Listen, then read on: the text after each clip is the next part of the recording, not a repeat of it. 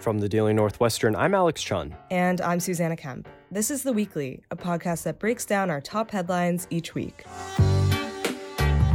Student calls to abolish Greek life have continued into the school year, despite opposition from some organizations' national headquarters. Also, over the last couple weeks, some students scrambled to find housing after the university announced that living on campus would not be an option for most first and second year students. This decision also impacted service and dining workers who have faced mass layoffs amid the pandemic. And the news doesn't end on campus. In Evanston, many businesses continue to face economic hardship and, for some, closure. The beloved Unicorn Cafe, many students go to study spot, is closing after twenty-nine years. And finally, the Big Ten has announced that the conference's football season will start in October after a unanimous vote, a reversal of their previous decision to postpone the season until the spring. This is made possible with a plan to test the athletes daily. Stay with us to hear directly from the reporters and editors who covered these stories.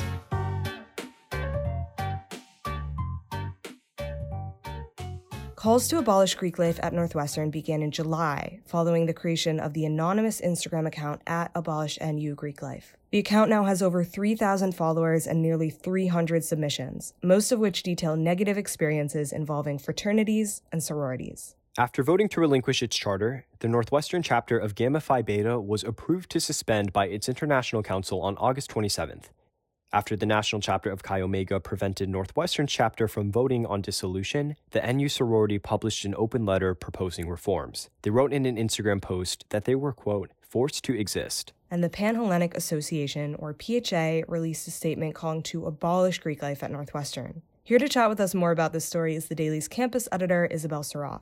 Let's start by talking about the individual Northwestern chapters that are in support of the Abolish Greek Life movement.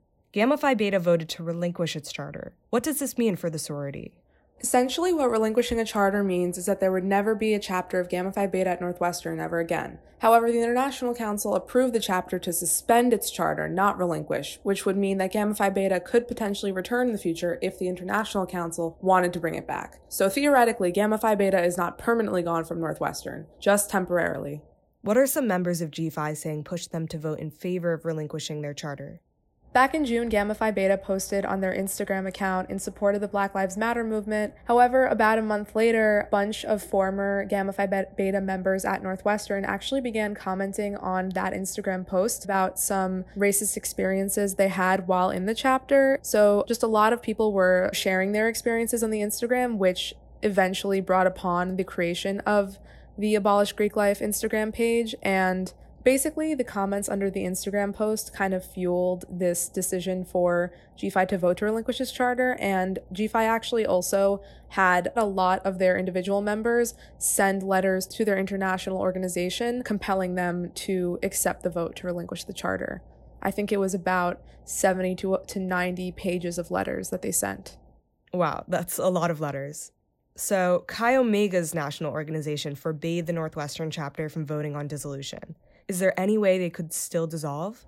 Yeah, if a Northwestern chapters can't individually disband, the only real authority to abolish Greek life as a whole at Northwestern lies within, I believe it's President Morton Shapiro and the Board of Trustees. P H A would be able to abolish itself if it could, but that doesn't mean that the individual charters of chapters would be gone. It just means that there wouldn't be a governing organization. So the fact that Chi Omega can't even vote on the topic of disbanding means that, you know, the Abolish Greek Life movement and its message on calling upon the administration to address the problems in Greek life resonates even more.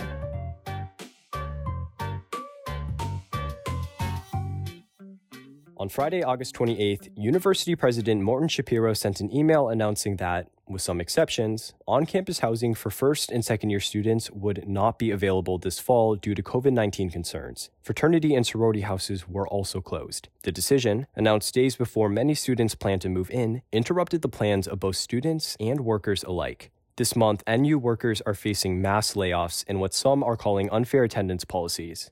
Isabel, you also covered these stories and spoke with numerous dining workers. Could you explain the biggest challenges that the dining workers have faced since the start of the pandemic last spring? Yeah, so on March thirtieth, Craig Johnson, who is the Senior Vice President for Business and Finance at Northwestern, sent an email to the community saying that Northwestern and Compass Group, which is Northwestern's food service provider and through which Northwestern subcontracts its dining and hospitality workers, they said they were going to leverage the federal stimulus package and provide regular compensation and benefits to dining workers at Northwestern through spring quarter. So essentially, they said that dining workers would be paid the amount that they should have been Been paid during spring, even though campus was, for the most part, shut down. And with Morty's recent email announcing that on-campus housing is largely not going to be an option, what does this mean for the dining workers? So essentially, about a week after that announcement was made, the university told The Daily that Compass Group is set to lay off about another one hundred workers, some of whom were supposed to be coming back from work after being laid off over the summer or over the spring. So essentially, some dining workers were told they would come back to their jobs in September, only to find out that they wouldn't. So how has student group SOLAR, or Students Organizing for Labor Rights, moved to support dining workers? Since the beginning of the pandemic, SOLAR actually started a mutual aid fund. They have multiple contacts within the union and with individual workers themselves. Like, students, as we all know, have relationships with dining workers. We interact with them. If you live on campus and have a meal plan, you interact with them on a daily basis. So SOLAR has been basically crowdfunding money for a lot of these laid off workers and has raised about eighty thousand dollars in the process just to be able to help pay service workers for their bills or for rent, for medical bills, for groceries, all of that. They've given money to a lot of workers in need and periodically throughout the pandemic have been posting and posting about raising more funds as there have been more layoffs by Northwestern and Compass.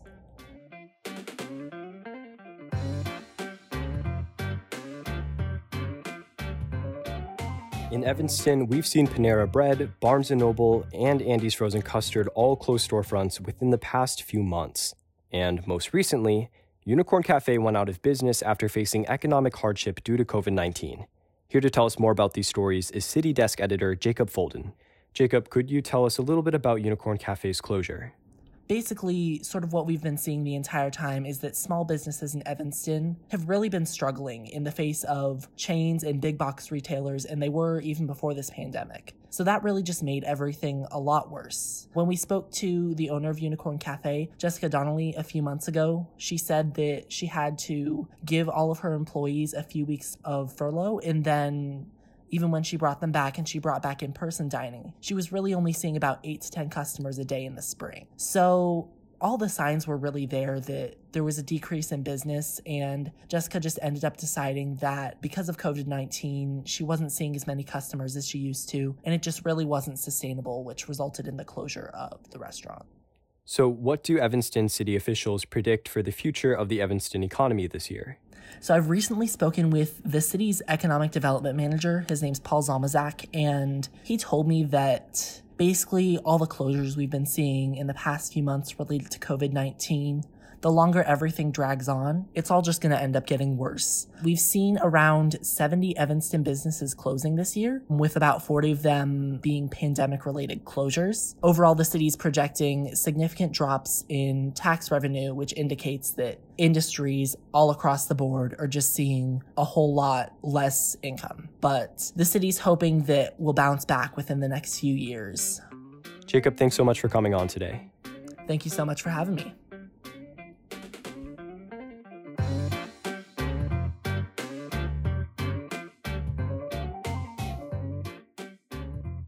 Finally, this week, the Big Ten announced a plan to start the conference's football season in October. This reverses an earlier decision that was made to postpone the season until the spring. The Big Ten is hoping to mitigate the risk of covid nineteen by starting rapid daily testing for players. Here to chat with us more about this story is the Interactive's editor Ella Brockway and reporter Peter Warren.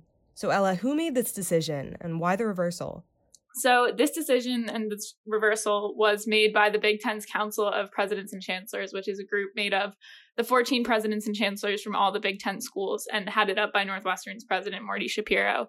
Now, originally on August eleventh, the group had voted that the best decision to make regarding college sports happening in this coronavirus pandemic was to postpone all fall sports to the spring. And at the time, the Big Ten said that there was too much uncertainty about the state of the pandemic and that it just didn't have the necessary resources. And most of all, be able to test its athletes every single day and get those rapid results and track the coronavirus's impact that way. So the Big Ten was the first major sports conference to make this decision and was expecting the rest of them to follow along and make the same decision. But as we got to the end of August, the rest of the major Power Five athletic conferences had all gone ahead with their plans for a delayed start to the fall season, with some already getting underway in fall sports, namely football, uh, last weekend. So as those other conferences kind of stuck with that plan to go ahead with their fall seasons, the Big Ten really started to feel some public pressure to make a decision and announce what its plans were.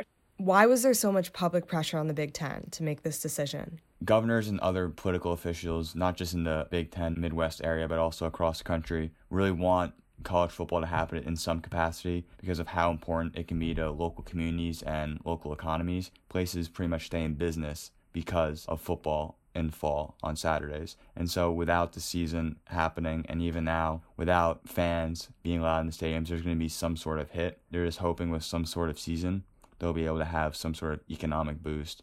Ella, how does the Big Ten plan to keep players healthy?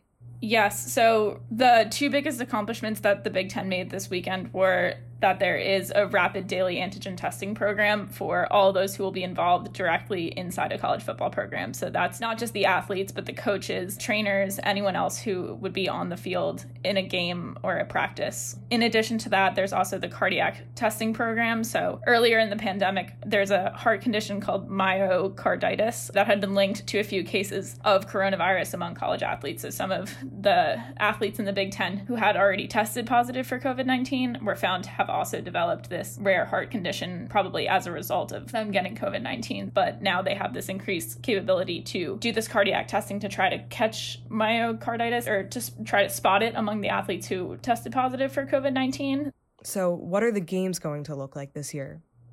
Yeah, so the probably biggest question on a lot of Big Ten fans' mind right now is, will fans be allowed at games? And that answer is pretty simple. There will be no public sale of tickets for Big Ten games. It pretty much depends by state as to where fans have been allowed. There have been some games where there's zero fans in the stands, and there have been some that are at twenty percent capacity, at a smaller percentage than that. But the Big Ten made it pretty clear on Wednesday that, for at least right now, no fans are going to be allowed this season.